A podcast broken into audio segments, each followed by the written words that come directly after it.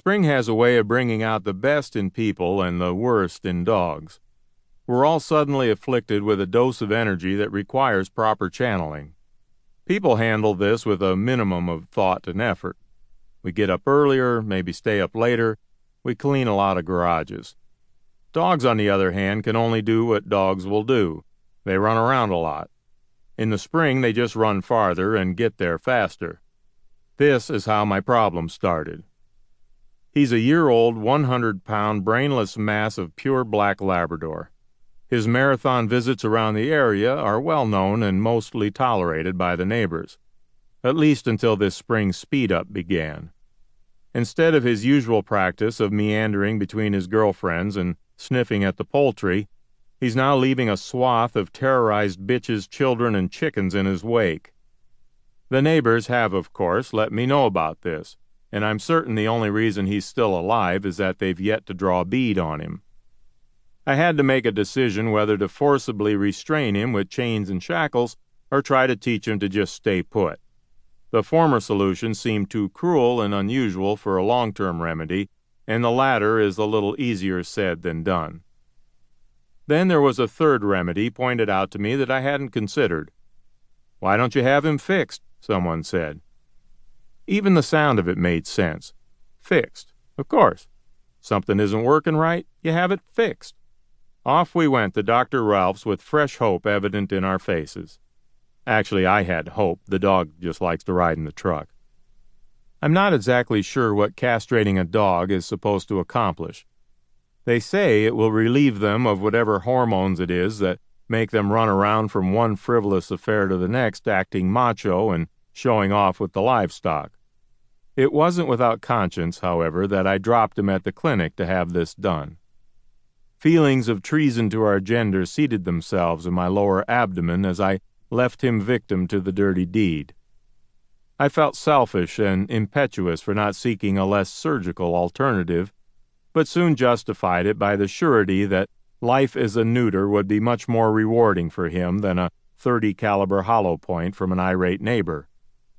When they brought him back out to me at the clinic, I was stunned. The scene was reminiscent of that in One Flew Over the Cuckoo's Nest, where Jack Nicholson is wheeled into the ward sporting a fresh frontal lobotomy. I thought, what have I done to my dog? He stood there blankly, giving just one uncomfortable wag of the tail when he finally recognized me. The vet assured me it was only the anesthesia and it would wear off in a few hours.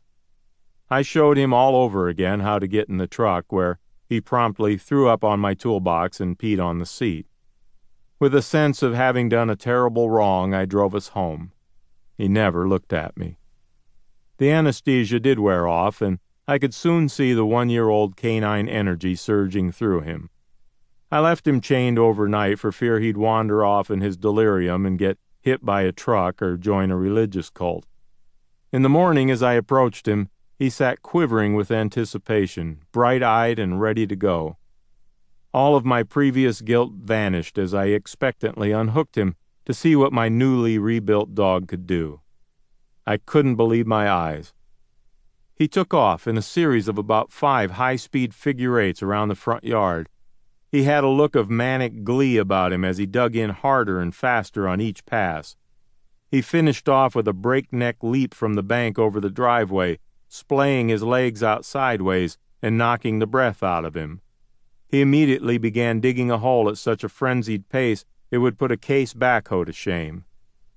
Then he sat in it and looked at me with a, What do you think of that? look on his face. I fell back against the doghouse in bewilderment. Oh my God, I thought. It's all gone wrong. He had all the same energy and drive, but no place to drive to. He's a ship without a wheel, a 100 pound whirling dervish, I'd taken a perfectly normal and healthy young dog and turned him into the warm blooded equivalent of a Hot Wheels race car. I went back in the house and left him in his hole. After some severe and effective soul searching, I came to realize well, at least he didn't leave the yard. I looked out at him, and there he lay, peacefully sleeping, his empty head resting comfortably on huge paws. Nothing wrong with that, I thought. He'd have been halfway to Olson Mountain by now before yesterday.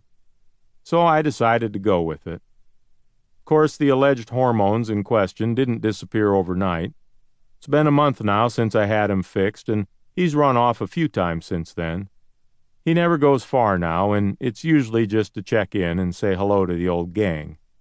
I firmly believe he's a happier dog for all this.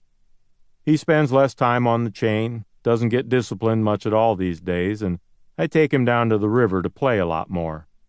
They say neutered dogs can get fat and lazy, so I'm more concerned for his health and exercise, and he likes that. He still does his figure eight stunt after being chained for a while, and I've even grown to enjoy that. Now, when people come to the house and say, Hey, nice looking dog, I just tell them, wait till you see this.